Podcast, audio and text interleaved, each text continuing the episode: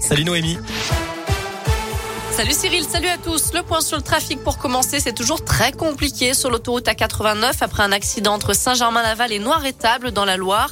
Un camion s'est euh, traversé le terre-plein central ce matin et a percuté une voiture qui a pris feu. Les deux occupants sont décédés. Un troisième véhicule est impliqué, mais le conducteur est indemne. L'autoroute a rouvert sur une voie seulement en direction de Lyon. La circulation est toujours interrompue en direction de Clermont.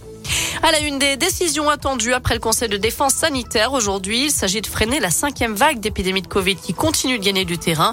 Plus de 40 000 cas enregistrés hier en France, 11 000 personnes hospitalisées. Le gouvernement pourrait annoncer de nouvelles restrictions et des mesures spécifiques pour les grands rassemblements notamment. C'est le cas de la fête des Lumières qui débute mercredi à Lyon et qui attire chaque année plusieurs millions de visiteurs. Autre question sur la table, la vaccination des 5-11 ans. Pour l'instant, la Haute Autorité de Santé recommande seulement la vaccination pour les jeunes les plus fragiles, soit 360 000 enfants en France. À retenir aussi la visite historique d'Emmanuel Macron dans la région. D'après la montagne, le chef de l'État se rendra à Moulins, dans l'Allier, mercredi. Et il ira ensuite à Vichy, une première depuis la visite du général de Gaulle en 1959. Une enquête ouverte après les incidents lors du meeting d'Éric Zemmour à Villepinte. Près de 60 personnes ont été interpellées après l'agression de militants de SOS Racisme. Ils ont été blessés par des participants.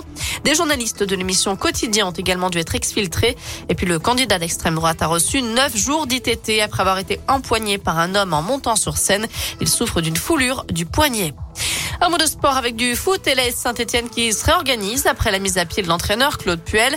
L'ancien joueur Loïc Perrin a été nommé coordinateur sportif en attendant l'arrivée d'un nouveau coach. Les Verts qui ont été battus à part Rennes 5 buts à 0 ce week-end.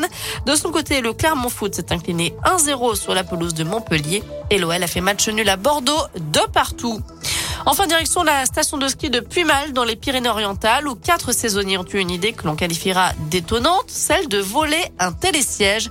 Ils voulaient l'inclure dans la déco de leur chalet. Ils ont donc dévissé le télésiège avant de le charger dans leur pick-up. Bon, bah, vous l'imaginez bien, les gendarmes n'ont pas eu trop de mal à les retrouver. C'est pas très discret, un télésiège. Les quatre hommes ont été interpellés et seront prochainement convoqués devant la justice. Sinon, c'est bien aussi les petites boules à, les petites boules à neige comme déco. Ça passe aussi.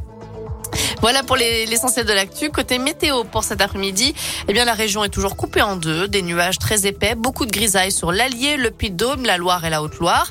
Et de l'autre côté, du côté du Rhône, de l'Ain, de l'Isère par exemple, là c'est un petit peu plus, c'est un petit peu moins chargé. On va dire qu'on n'est pas à l'abri de voir quelques éclaircies cet après-midi, même si le soleil restera bien bien timide. Les températures varient entre 5 et 8 degrés pour les maximales. Et puis pour demain et après-demain, malheureusement, ce sera à nouveau de la grisaille, des averses attendues un peu partout dans la Très bon après-midi à tous. Merci Noémie.